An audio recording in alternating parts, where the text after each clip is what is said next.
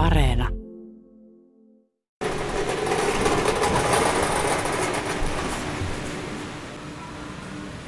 Tervehys, mä olen Mike Santana töissä Postin logistiikkakeskuksessa ja tässä tutustutaan tämmöiseen ergonomialaitteeseen ja sen käyttöön tässä työssä. Että toimin tässä syötössä 16 ja nostelen eri painosta pakettia tämmöisellä avustimella ja tässä nyt on eri työvaiheita, että pitää avata ensin nämä yksiköt, mitkä tähän saapuu, että eurolavalla ja suuri osa on nyt lavatavaraa. Tämä on tämmöinen raskaampi käsisyöttö.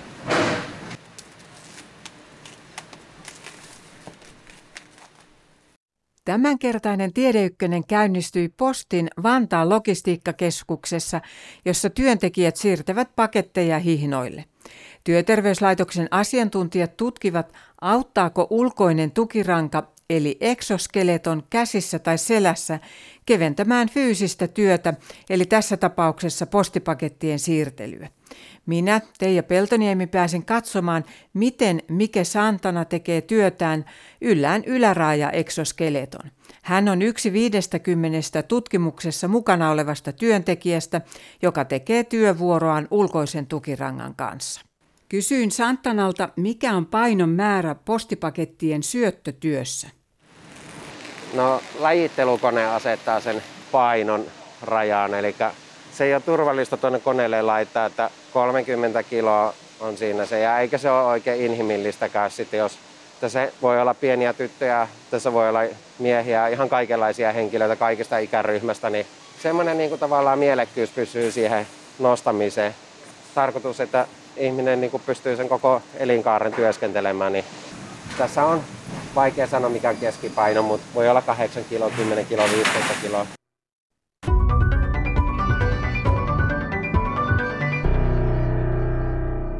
Käsieksoskeleton on reppumainen vajaa kolme kiloa painava laite. Mikä Santana mukaan käsisyötössä on miehiä ja naisia. Ihmiset ovat tietysti eri kokoisia ja laitetta voi säätää kunkin painon mukaan. Pakettien painot vaihtelevat ja ovat enimmillään 30 kiloa.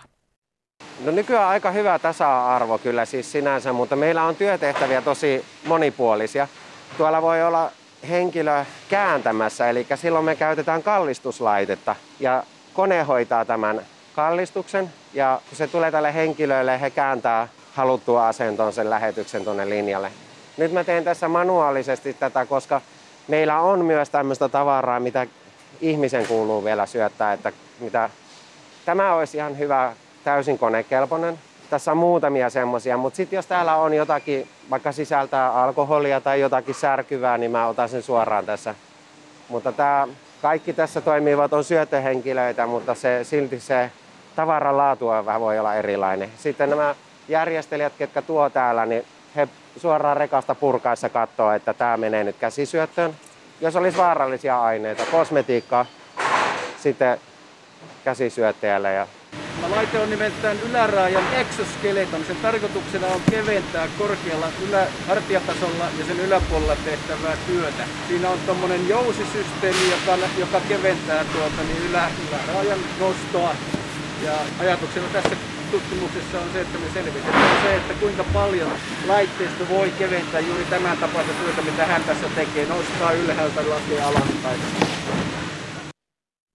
Mike Santana kertoo Postin logistiikkakeskuksessa, kuinka nopeasti laitteeseen tottuu. Laite oli hänellä ruokatunnilla yllä ja maitolasin nostamisessa sai olla tarkkana. Hetken aikaa meni siinä sille omaksuessa, mutta siis sanotaan varmaan, puhutaan ihan minuuteista, viisi minuuttia ja sitten se tuntuu aika luonnolliselle, että ei se häiritse siinä hienomotoriikassa nimenomaan just sillä, että missä tavalla tar- tarkempaa työtä, niin silloinhan sitä ei tarvii, mutta en mä koe niin tätä mitenkään, että tätä tarvii heittää puolen tunnin takia, eli ei se häirihe niin paljon. Ja sitten ehkä vielä ottaisin yhden, puhuttiin tytöistä ja poikien eroista. Sitten jos on työkykyinen, mutta on työrajoite, eli hänellä on joku käden käyttövapaa tai joku siis silleen, mutta muuten on työkuntoinen niin kuin ihminen, että se voidaan sijoittaa jonnekin toiseen tehtävään, niin semmoisessahan tämä myös mahdollistaa, niin kuin, että jos on joku tietty rajoite, Kyllä mä sanoisin näin, mutta siis kevennys, sanotaan, jos on työn kevennys, eli se kiertomalli ei ole semmoinen, että se ajaa trukkia, se tekee syöttöä, se tekee niin kuin ei ole semmoinen logistiikan kymmenottelija enää niin sanotusti. Semmoisella voisi olla ihan hyvä apuväline myös. Vaikein ehkä on tuommoinen europahvi, minne kurotetaan sisälle. Sitten pitää muistaa ne raajojen, niin kuin, että yhtäkkiä on kasvanut niin kuin leveyttäkin. Ja tosissaan 30 kilo arviointi, se on vähän vaikeampi, koska se tuntuu vain jaloissa niin kuin ehkä sille enempi, mutta jos tämmöisiä lähetyksiä, mitkä on todella kevyviä, niin, niin ei siinä ole, ei siihen niin kuin tule, he voi mennä niin kuin ihan hyvin sinne, ei tule painossa vastaan, mutta jos mä laitan liian painavaa, niin tämä kone pysähtyy. Sitten mun pitää mennä yläkertaan hakemaan se ja kuitata se. Ilman apulaitetta sen 30 kiloa oppii arvioimaan, mutta sitten nyt, nyt siinä tavallaan se vähän huijaa aivoja niin kuin Siinä siis ylärajan ulkoisen tukirangan kenttätutkimus meneillään. Käsieksoa käytti työssään Mike Santana.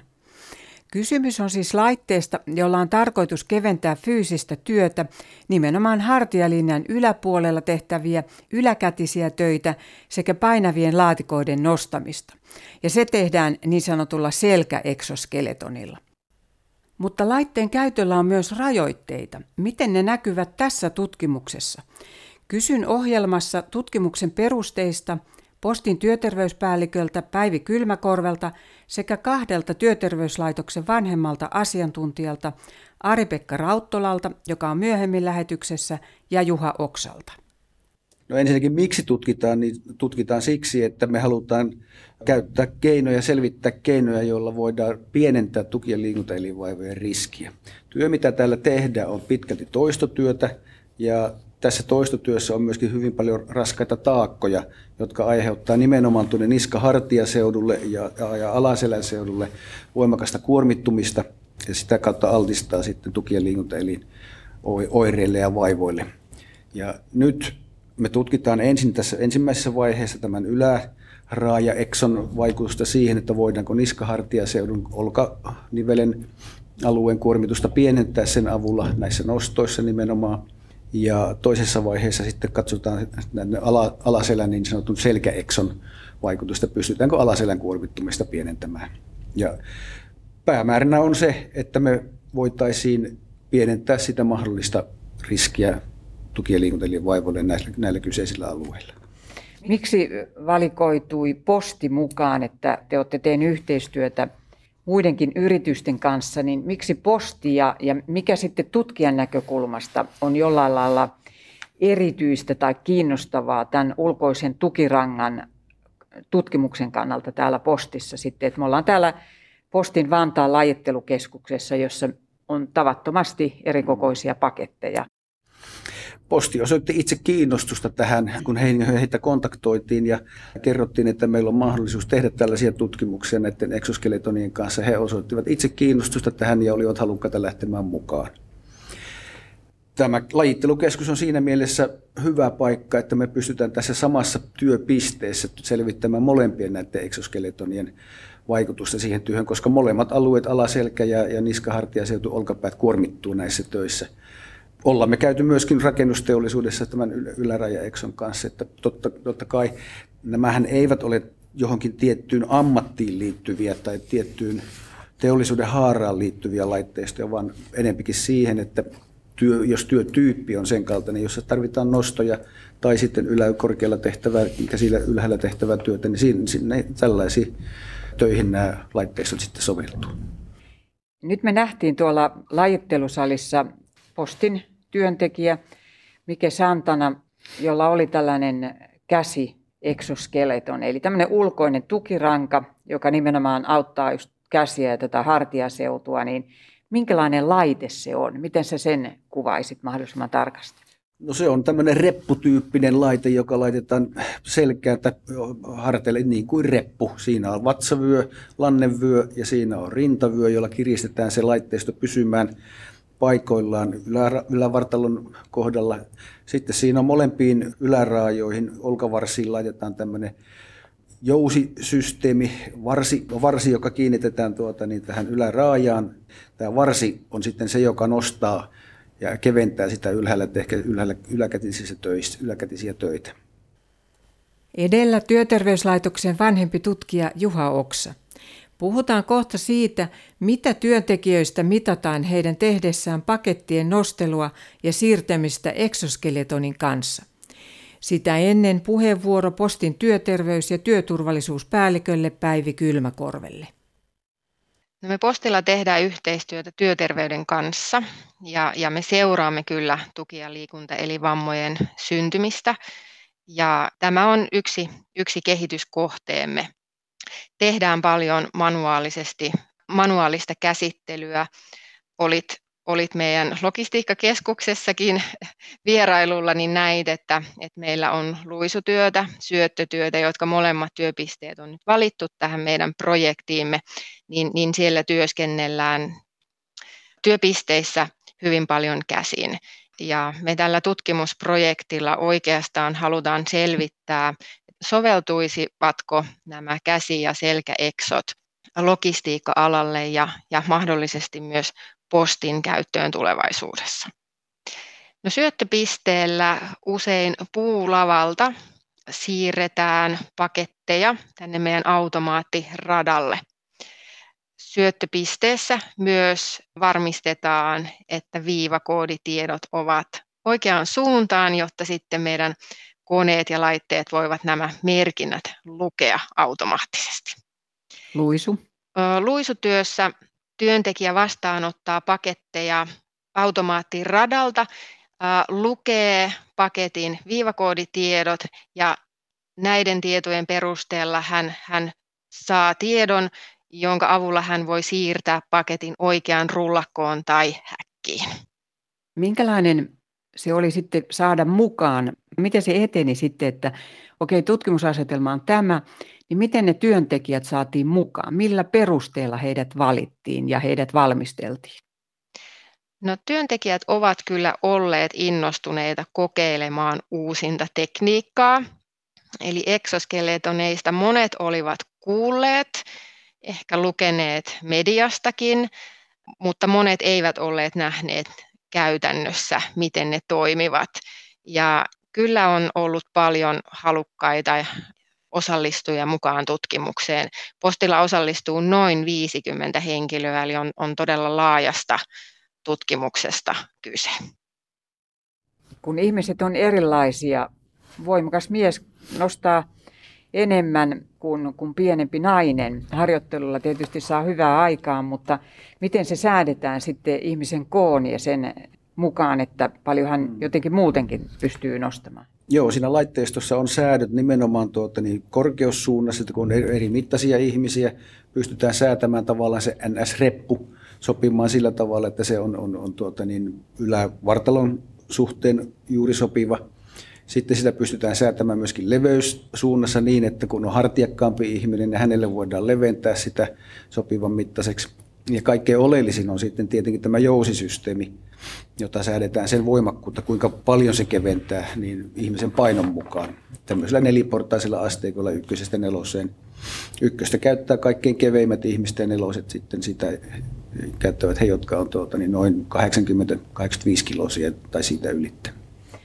Voiko sanoa, että tämä on tavallaan semmoinen niin kuin mekaaninen ulkoinen tukiranka, exoskeleton, että siinä ei ole siis mitään, joka tuottaa sen voiman, että se perustuu se se auttaminen niihin jousiin. Kyllä, juuri näin. Se on, se on täsmälleen tämän ulkoinen tukiranka, jossa ei ole mitään moottoria, joka tuota, niin lisäisi voimaa. On olemassa myöskin semmoisia eksoskeletoneja, jotka sitä tekee, mutta ne on sitten jo niin painavia, että ne ei työelämään sovellu laisinkaan. Tämä on puhdas mekaaninen laitteisto, joka jousien avulla keventää työtä. Se ei lisää voimaa, se keventää tehtävää työtä jonkun verran. Ulkoisten tukirankojen eli eksoskeletonien kehittely on alkanut sotateollisuudesta. Siellä eksoskeletonit auttavat erittäin raskaiden taakkojen kantamisessa. Laitteet voivat painaa jopa 10 kiloa, koska niissä on moottori virtalähteineen. Ja näin painavaa laitetta ei pysty käyttämään tavallisessa työelämässä, sanoo Juha Oksa työterveyslaitokselta. Käsieksoskeleton painaa noin 2,6 kiloa.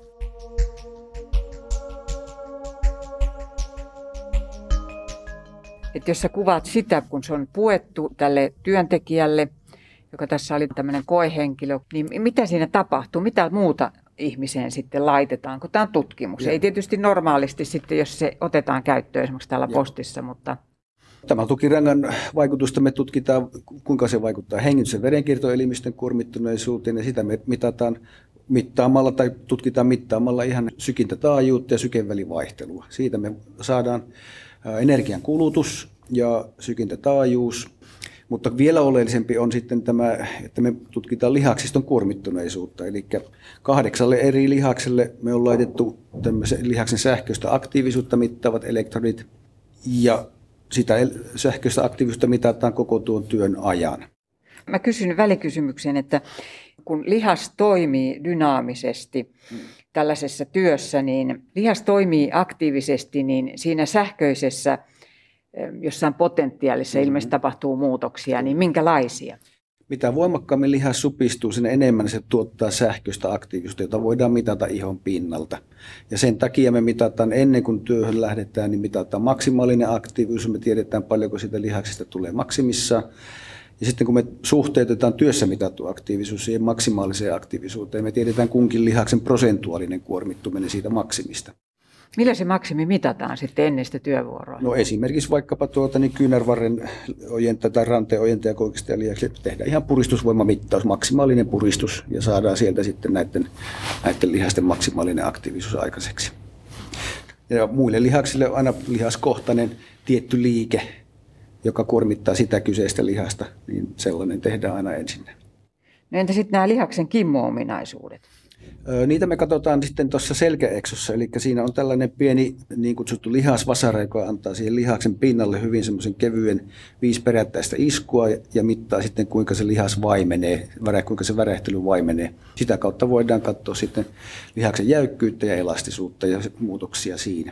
Muutoksia tapahtuu silloin, kun lihas väsyy, yleensä se jäykistyy ja sen elastisuus heikkenee. Ja hermon johtumisnopeus, mitä se tarkoittaa ja miten sitä mitataan? No semmoista me mitataan ainoastaan tuolla laboratorio-olosuhteissa. Täällä kentällä me sitä ei, ei mitata. Se tarkoittaa sitä, että me voidaan antaa lihakseen menevää hermoon pieni sähköimpulssi ja katsotaan sitten sitä, että kuinka nopeasti se lihas supistuu sen impulssin antamisen jälkeen, mikä on se niin kutsuttu latenssi, eli kuinka äkkiä se lihas supistuu sen impulssin ärsykkeen antamisen jälkeen ja sitten amplituudi, eli kuinka voimakkaasti se lihas supistuu sillä tietyllä, tietyllä ärsykkeellä. Ja sitten se tavallaan niin jotenkin kuvasitkin itse asiassa, että sen, niin sehän on oleellista siis tietysti se dynaaminen työ. Eli se, silloin kun sitä työtä tehdään. Ja siinäkin on siis taustalla just nimenomaan se maksimivoima, mikä on mikä on ollut, vaikka joku puristusvoimahan on semmoinen, että eihän se ihminen siellä työssä puristele, niin silti se on ikään kuin semmoinen suuntaa antava ja riittävä luotettava. No oikeastaan se maksimivoima sinällään ei ole merkityksellinen, vaan se, että kuinka paljon sitä lihaksesta sitä sähköistä aktiivisuutta tulee sen maksimaalisen puristuksen aikana, jolloin työssä mitattu sähköinen aktiivisuus voidaan suhteuttaa siihen maksimaaliseen sähköiseen aktiivisuuteen ja saadaan se prosentuaalinen kuormittuminen sitä lihaksen toiminnasta. Jokaisella ihmisellä on maksimaalinen aktiivisuus ja voimataso voi olla täysin erilainen, niin kuin yleensä onkin toki. Mutta että oleellisinta on tosiaan se, että me saadaan sieltä se maksimaalinen sähköinen aktiivisuus aikaiseksi. Entä niin kuin sit just ne kiertoja, ne kaikki liikkeet?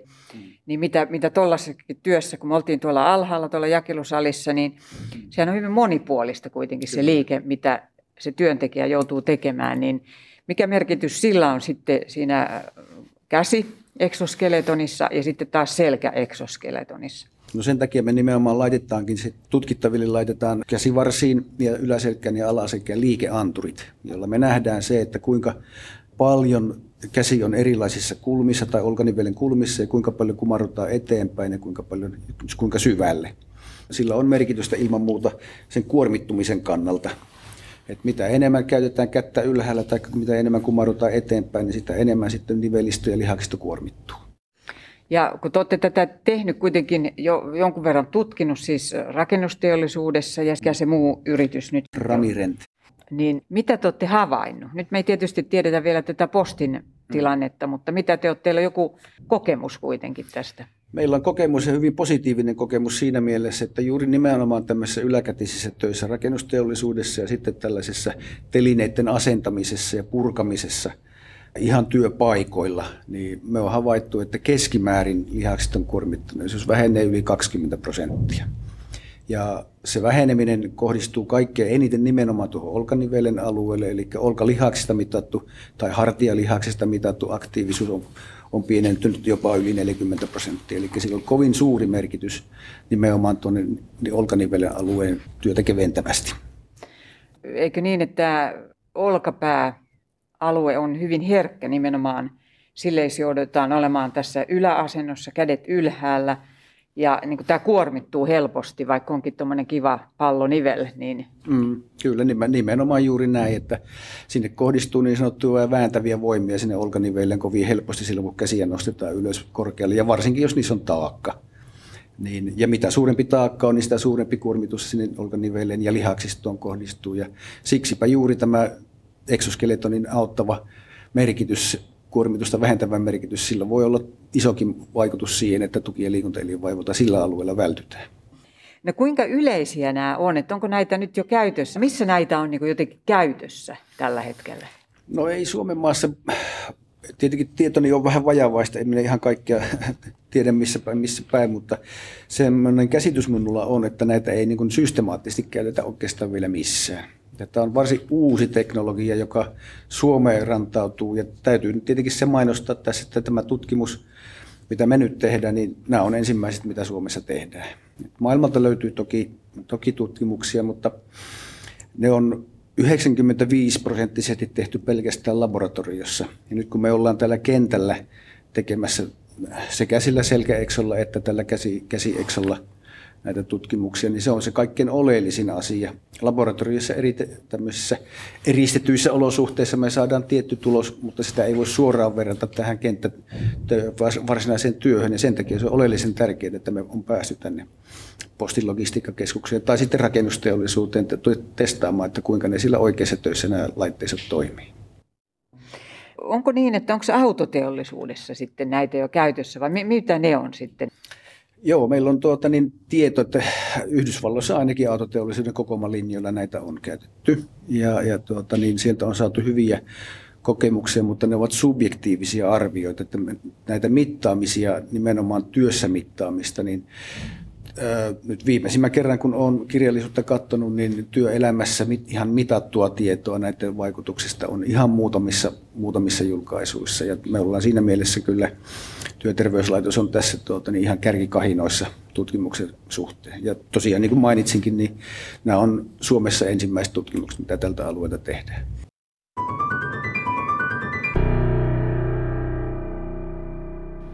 Ja mitä tänään nyt tapahtuu? Et nyt me ollaan täällä Postin logistiikkakeskuksessa Vantaalla ja viime kerralla me nähtiin, miten käytettiin semmoista käsiexoskeletonia. Nyt mäkin olin tuolla tuotannossa mukana ja katsottiin, miten se toimii. Ja nyt sitten ollaan eletty muutama viikko eteenpäin. Ja nyt on tarkoitus sitten selvittää, te olette ollut itse asiassa jo viime viikon täällä, niin, niin jotain muuta. Niin mistä siinä on nyt sitten kysymys?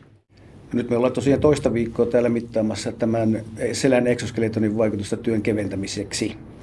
Ja viime viikolla meillä oli seitsemän koehenkilöä, tällä viikolla pyritään saamaan kahdeksan koehenkilöä ja siten, että kukin näistä koehenkilöistä tekee töitä eksoskeletonin kanssa ja ilman sitä. Ja noin vähän reilu puoli päivää aina kussakin molemmissa tapauksissa.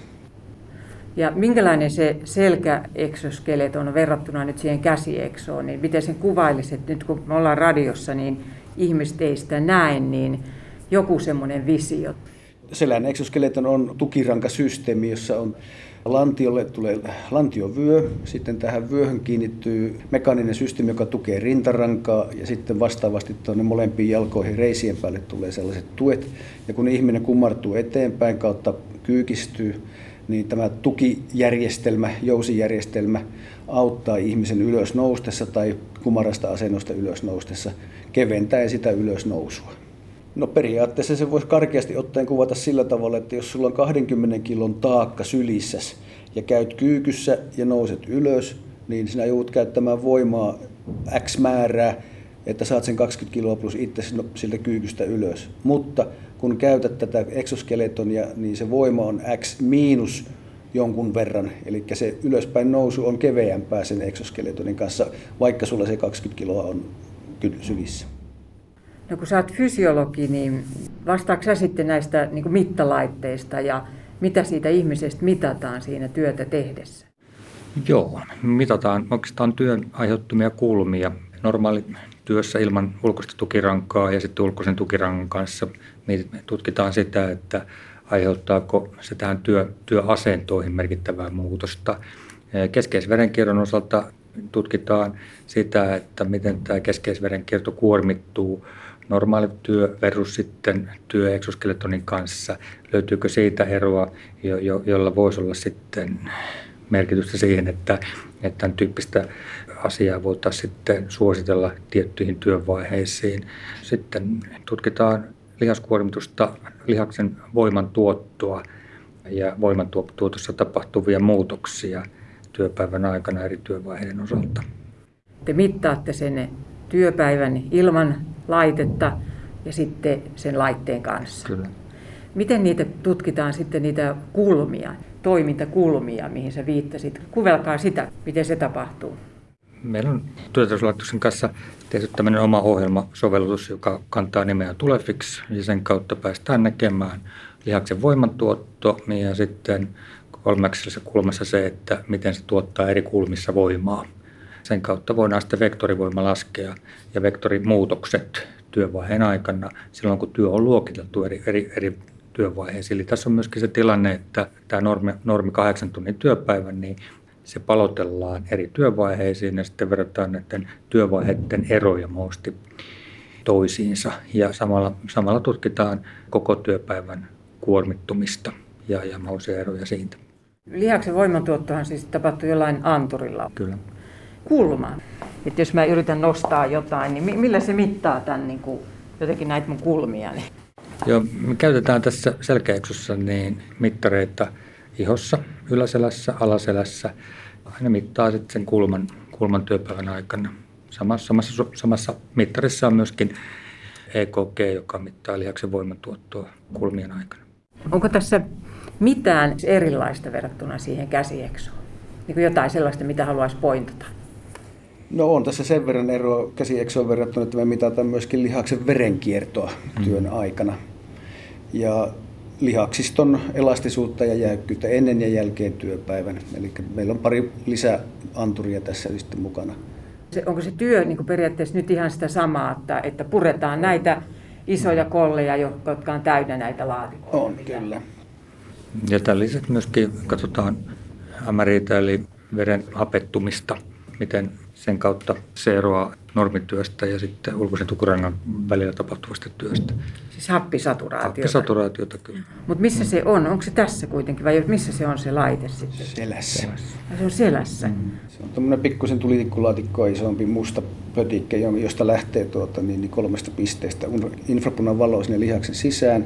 Ja mitä enemmän siellä lihaksessa kulkee verta, eli punasaloja, niin sitä enemmän sitä, sitä infrapunavaloa tulee takaisin siihen laitteeseen, joka aistii sen, että kuinka paljon sitä, sitä valoa tulee. Ja siitä määrittää sitten se happisaturaation taso. Se laitetaan kiinni selkään kinesioteipille.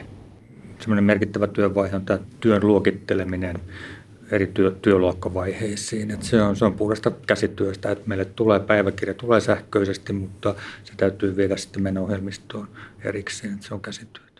Eli nyt sä tarkoitat sitä työluokkaa, että eli ikään kuin ihminen on sen laitteen kanssa siellä, niin se palastellaan se työ. Kyllä, eri työvaiheisiin. Jos me tehdään syöttöä, häkitystä, luisuvastaanottoa tai raskasta materiaalikäsittelyä, kevyttä materiaalikäsittelyä, niin sen kautta haetaan tämmöisiä luokkaeroja sinne ja pyritään katsomaan, että ne on toisteisia ne työvaiheet arjen, arjen toiminnassa. Edellä vanhempi asiantuntija Ari-Pekka Rauttola Työterveyslaitokselta. Syksyllä 2021 työsuojelurahaston tutkimuksessa kävi ilmi, että käsieksoskeleton keventää työtä kentällä yli 20 prosenttia.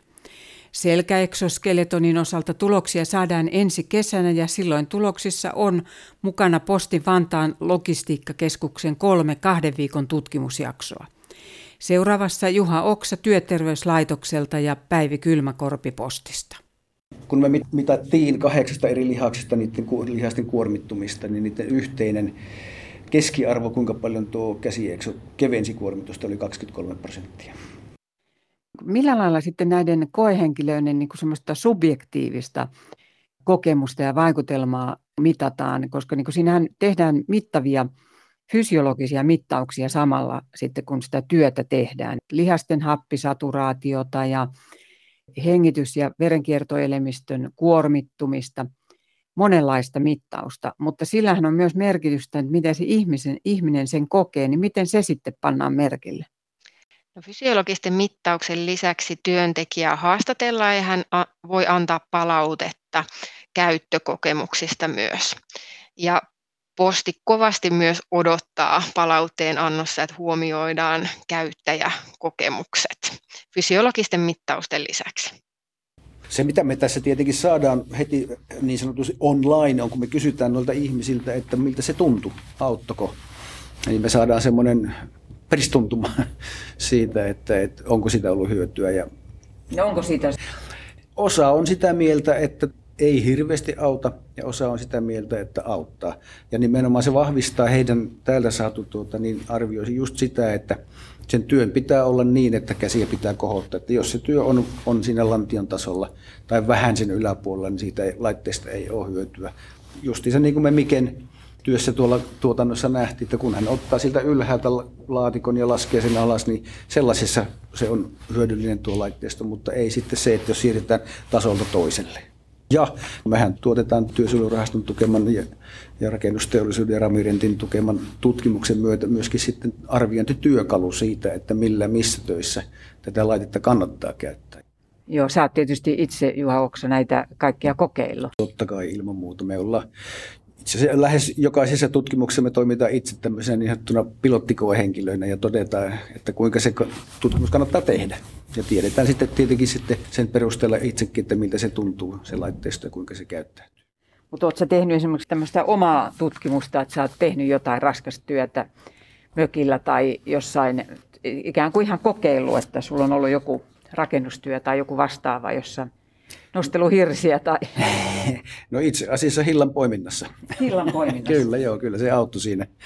kun siinähän totta kai kun marutaan hyvinkin syvälle sinne ja kyykistetään samalla ja tuota, kun poimitaan marjaa sieltä, niin kyllä se keventää siinä ihan mukavasti. Pystyy poimimaan hieman pidemmän aikaa.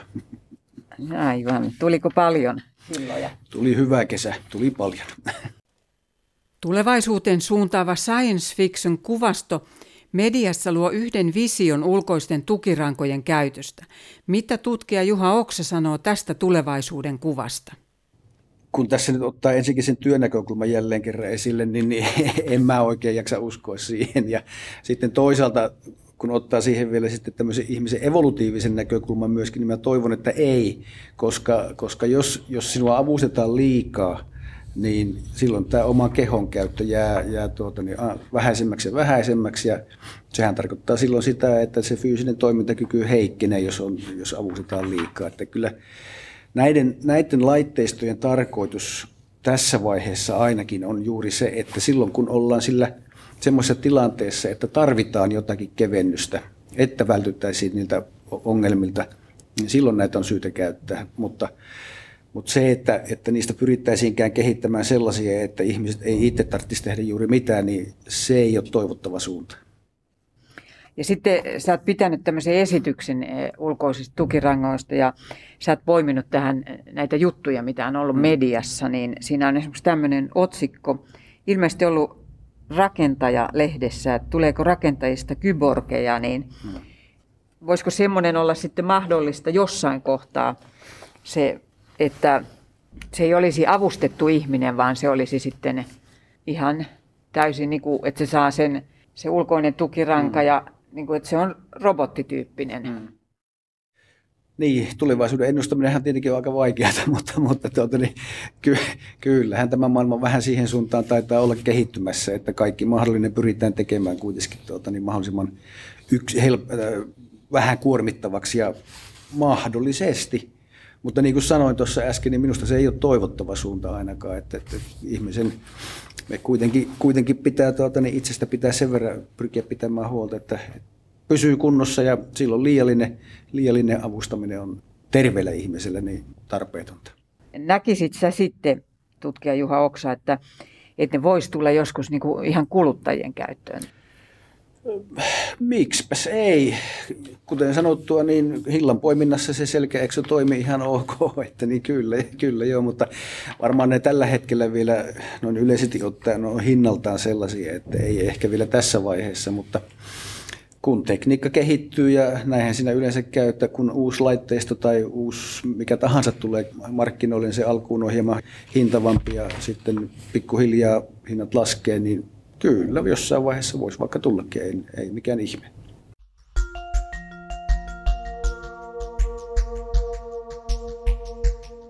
Juha Oksa ja Ari-Pekka Rauttola työterveyslaitokselta summaavat vielä, mistä työtä keventävien ulkoisten tukirankojen eli exoskeletonien tutkimuksessa on kyse? No, mä kuvailen sitä sillä tavalla, että meillä on työ tuossa pallukassa. Se aiheuttaa kuormitusta tämmöisen pallukan verran. Sitten se aiheuttaa, se kuormitus aiheuttaa väsymystä tämmöisen pallukan verran. Ja jos tämä on liiallista tämä väsymys eikä sitä ehditä palautua, niin se johtaa siihen, että tuki- ja liikuntaelinvaivojen riski lähtee nousemaan ylöspäin joka sitten voi myöhemmissä vaiheessa jo aiheuttaa sen tuki- ja liikuntaeliongelman. Ja näinhän tässä on, käy Eli meillä on paljon töitä, jossa just tämä tapahtuu. Ja nyt sitten tällä, se tiedeosuus tässä on se, että me tällä uudella tukimenetelmällä yritetään sitä väsymystä ja sitä riskiä tuki- ja liikuntaelinvaivoille pienentää. Joo, se on just näin, että meidän pitää tuntea työ ja sitten sen taustalla oleva fysiologia ja sen taustalla oleva tämänhetkinen tiedetuntemus. Niin kuin Juha tässä nosti esille, on tämä tuki- ja liikuntaelimistön kuormittuminen, niin onko se työlähtöistä vai jostain muusta lähteestä syntyvää, niin sen kautta meillä pitää olla selkeänä tiedossa se, että millä tavalla me voidaan riittävän laivoisesti lähteä mittaamaan sitä työn aiheuttavaa kuormittumista. Ja tällä hetkellä meidän tiimi selkeästi on keskittymässä tähän tuki- ja liikuntaelimistön tutkimukseen ja sitten sen kautta uusiin, uusiin avauksiin tästä tulevaisuudesta. Meillä on hyvin, hyvin tiedossa se, että miten meidän keskeisverenkierto, sydänongelmat ja sydämeen liittyvä kuormittuminen voidaan luokitella työn kautta kevyeen, keskiraskaaseen tai raskaaseen työhön, mutta löytyykö meillä samantyyppistä esimerkiksi ja liikuntaelimistön osalta? Ei löydy tällä hetkellä. Tässä tosiaankin Ari-Pekka Rauttula ottaa esille tällaisen luokittelusysteemin tuki- ja liikuntaelimistölle, mikä on olemassa sydän- ja verenkiertoelimistölle, että ikään kuin siihen työhön liittyvä kuormittuminen, niin sitä katsotaan työn kautta, että on kevyt, keskiraskas ja raskas, ja tällaista ei löydy tuki- ja liikuntaelimistön kannalta, niin mitä se tarkoittaa? No se on ehkä helpompi selittää siten, että ensin, että mitä se sillä hengitys- verenkiertoelimistön puolella tarkoittaa, niin se se tarkoittaa sitä, että, että kun työ aiheuttaa kuormittuneisuuden, joka on, jos me puhutaan meteistä, alle kolmen mettiä, niin silloin työ on kevyttä. Silloin kun työ aiheuttaa energeettisen kuormituksen, joka on 3-6 mettiä, puhutaan keskiraskaasta työstä. Ja kun työ aiheuttaa energeettisen kuormittuneisuuden yli 6 mettiä, niin silloin puhutaan raskaasta työstä. Ja tämmöistä vastaavaa luokittelua sitten tuolta lihaksiston puolelta ei tällä hetkellä löydy. Ja semmoista ollaan nyt sitten ajateltu, että me tai pyritään, pyritään tekemään ja osa näistä exoskeleton mittauksista liittyy siihen, mutta niiden avulla pelkästään me ei tuommoista pystytä tekemään. Mutta että tuo liikennevalomalli, mistä Ari-Pekka tuossa mainitsee, niin se on juuri sitä, että vihreä olisi kevyt, keltainen olisi keskiraskas ja punainen olisi raskas työ. Tämmöinen se ajatuksen malli siinä taustalla on. Juha Oksa puhui edellä työn rasittavuuden tietynlaisesta mittarista METistä. MET on lyhenne sanoista metabolinen ekvivalentti ja se kertoo kuinka voimakas, rasittava joku fyysinen työ on. Perustaso rauhallisesti tuolilla istuen on yksi MET ja siinä hapenkulutus on keskimäärin 3,5 millilitraa painokiloa kohden minuutissa. Päätetyö rasittaa vajan kahden metin verran. Reipas kävely neljän viiden, rakennus- ja nostotyö viidestä seitsemään metin verran. Juha Oksa jatkaa siitä, Kuinka työn rasitus arvioidaan lihaksista? Se arvioidaan siten, että lihaksesta mitataan se maksimaalinen sähköinen aktiivisuus. Eli kun lihas supistuu, se lähettää ihon pinnalle sähköistä aktiivisuutta ja mitä voimakkaammin lihas supistuu, sitä enemmän se lähettää sitä aktiivisuutta. Ja idea on se, että lihakselle tehdään maksimaalinen supistus, jolloin me tiedetään kuinka paljon siitä maksimaalisesti tulee sitä sähköistä aktiivisuutta. Ja sitten kun me työssä mitataan paljonko siitä tulee sitä sähköistä aktiivisuutta, niin me pystytään kullekin lihakselle määrittämään prosentuaalinen kuormittuneisuusosuus sen lihaksen maksimaalisesta kapasiteetista. Ja nyt tarkoituksena tänne lihaksiston puolelle on, on kehittää tämmöiset prosentuaaliset raja-arvot, juuri tämä vihreä, keltainen, punainen, että lihaksen kuormittuneisuus kun on x prosenttia alapuolella, silloin ollaan vihreällä alueella. Kun se on x plus jotakin, ollaan, ollaan keltaisella alueella. Ja kun se on yli sen x plus jotakin, niin ollaan punaisella alueella. Ja minkälaisissa tilanteissa tämä nimenomaan auttaisi? Pääsääntöisesti fyysisesti kuormittavissa töissä, joissa ylikuormittumisen riski on olemassa. Eli silloin, että sitä lihaksistoa kuormitettaisiin liian paljon, joka on, on riskitekijä. Se aiheuttaa väsymystä ja liiallinen väsymys on riskitekijä sitten tämmöiselle niin sanotulle kroonistuneelle väsymystilalle, joka puolestaan voi helposti johtaa sitten tuki- ja liikuntaelinvaivoihin. Pystyisit ottaa vielä ihan jonkun esimerkin vaikka? Sellaisen hypoteettisen esimerkin, että jos sinä joudut nostamaan 30 kilon laatikoita tunnin ajan, niin on, to, on varmaan, varmastikin niin, että silloin lihaksisto kuormittuu liikaa, eli ollaan silloin sillä punaisella alueella. Ja silloin siihen työhön pitäisi pystyä vaikuttamaan siten, että sitä kuormitusta pienennettäisiin taukoja pitämällä, lisäämällä tai sitten käyttämällä apuvälineitä tai sitten kierrättämällä tai vaihtamalla työpisteitä niin, että se työn kesto ei ole enää sitä tuntia, vaan joku lyhyempi. Esimerkiksi näin. Ja varmaan tämä tarjoaa sitten myös avuja siihen palautumiseen, fyysisestä työstä, rasituksesta palautumiseen. Kyllä, nimenomaan jos me saadaan sitä työssä liikakuormittuneisuutta pienennettyä, se nopeuttaa sitten työn jälkeistä palautumista. Kun mä ymmärrän nyt, että tälle todella on tarve. Mm, kyllä on. Että miksi se tarve on niin vahva? Tarve on vahva sen takia, että, että tuki- ja vaivat on toiseksi suurin ennenaikaisen eläköitymisen riski, sen aiheuttamat taloudelliset tappiot Suomessa vuositasolla vähän erilaisista laskentatavoista riippuen on miljoonia kautta jopa miljardi, jolloin vähäinenkin apu siihen, että saataisiin tätä riskiä pienennettyä sitä kautta tuki- ja liikuntaelinvaivojen esiintyvyyttä alemmaksi, niin vaikuttaa positiivisesti kansantalouteen, vaikuttaa positiivisesti yksilön toimintakykyyn ja vaikuttaa positiivisesti työn tehokkuuteen ja tuottavuuteen. Seuraavassa Postin työterveys- ja työturvallisuuspäällikkö Päivi Kylmäkorpi. Eli Postin tutkimuksessa käytetään mekaanisia ulkoisia tukirankoja. Apuvälineessä ei ole ulkoisia energialähteitä, akkuja esimerkiksi, vaan työntekijä itse ohjaa, ohjaa sitä tukirankaa. Myös, että miksi eksoskeletoneita käytetään, eli, eli tarkoitus on, että ne auttaa jaksamaan työn tekemistä ja, ja ennaltaehkäisee myös väsymystä. Onko työntekijät puhunut tavallaan siitä väsymyksestä? No ei, ei varsinaisesti keskusteluissa, mutta kyllä, kyllä käyttökokemuksia on, on sellaisia, että se, se näissä kuormittavimmissa työtehtävissä tukee ja auttaa. Ja sillä lailla voisi sanoa, että, että vähentää mahdollista väsymystä. On tosi tärkeää, että nämä ulkoiset tukirangat on myös hyvin istuvia ja niiden pitää tuntua hyvältä.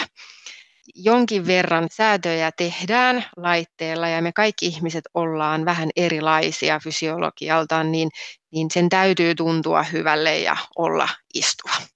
Exoskeletonit eivät ole varsinaisesti kuntoutuslaitteita, eli, eli, eli tämä on kysymys, jota monesti esitetään työntekijöiden puolelta tai myöskin sitten asiantuntijoiden puolelta, niin kuntoutuslaitteet on erikseen määritelty. Eli kyse on ulkoisista tukirangoista, apuvälineistä ergonomiahaasteissa. Teillä on nyt tullut uutta tietoa, että ulkoinen tukiranka vähentää sitä lihaskuormitusta yli 20 prosentilla. Hmm. Ja tehän mittaatte sitä siis monesta kohtaa, ranteen ojenta ja ranteen koukista ja, ja sitten on tosiaan nämä hartia, yläselkä, alaselkä ja muut, niin mikä näistä nyt on just se keskeinen, minkä sä ottaisit esille? Joo, kyllä se, kyllä se merkittävin alue, johon tuo laitteisto vaikuttaa, niin on nimenomaan tuo olkanivellen seutu. Olkalihakset ja sitten myöskin hartialihas, niin kutsuttu trapetsiuslihas ja, ja sitten nämä deltoideukset, eli olkaa liikuttavat lihakset. Ne on ne, joihin se kaikkein positiivisimmin vaikuttaa kuormitusta vähentävästi. Mutta se, mikä tässä on oleellista myöskin, on sitten se, että, että tämä laitteisto, sen hyöty rajoittuu tiettyihin nivelkulmiin. Eli jos me tehdään työtä tuossa lantion korkeudella, niin ei silloin tästä laitteistosta välttämättä ole mitään hyötyä. Pikemminkin saattaa olla päinvastoin. Ja tällä mä tarkoitan sitä, että pitää, pitää pystyä tunnistamaan ne eri tilanteet, joissa, joissa tämmöisen laitteiston käyttämisestä on hyötyä ja tilanteet, joissa siitä ei ole hyötyä, vaan pikemminkin siitä saattaa olla jopa haittaa. Ja tässä ylä, yläraja tapauksessa se on juuri sitä, että käden olkanivelen tai käden täytyy kohota selkeästi lantiotason yläpuolelle yli 60 asteen ja varsinkin jos mennään sitten yli 90 asteen, niin sitten niistä on hyötyä. Mutta sitten tuossa pöytätasolla tehtävissä työssä niin näistä ei välttämättä ole hyötyä mitään, päinvastoinkin ehkä. Joo, sehän on ymmärrettävää tässä, sitten kun se menee yli 90 asteen se kulma. Mutta entä sitten se vielä, että onko sellaisia ulkoisia tukirankoja olemassa, että no esimerkiksi jos maalataan kattoa, hmm kun ihminen luontaisesti lähtee viemään sitä päätään mm. kohti kohdetta, mm. niin sehän on erityisen raskasta esimerkiksi pitää päätään, jossa maalaat kattoa. Niin... No, tähän samaan laitteistoon periaatteessa voidaan integroida myöskin tämmöinen niskatuki, joka tuota, niin sitä me ei ole käytetty. Mä en siitä oikein osaa sanoa muuta kuin, että semmoinen on mahdollista siihen laittaa. Onko, oletteko kokeillut edes? Ei ole kokeiltukaan edes. En, en pysty oikein siitä kommentoimaan mitään, mutta Oletettavaa on, että juuri tuon tapaisissa tilanteissa siitä olisi hyötyä. Sen verran tietenkin on, on nyt katsottu ja kokeiltu, siinä mielessä kokeiltu, että tiedetään, että se pään pitää kääntyä nimenomaan niin, että katsotaan melkein taivaaseen, sitten siitä voisi olla jotakin apua, mutta jos me vaan pikkusen nostetaan leukaa ylöspäin, niin ei se välttämättä sit sitä ei, ehkä ole niin hyötyä.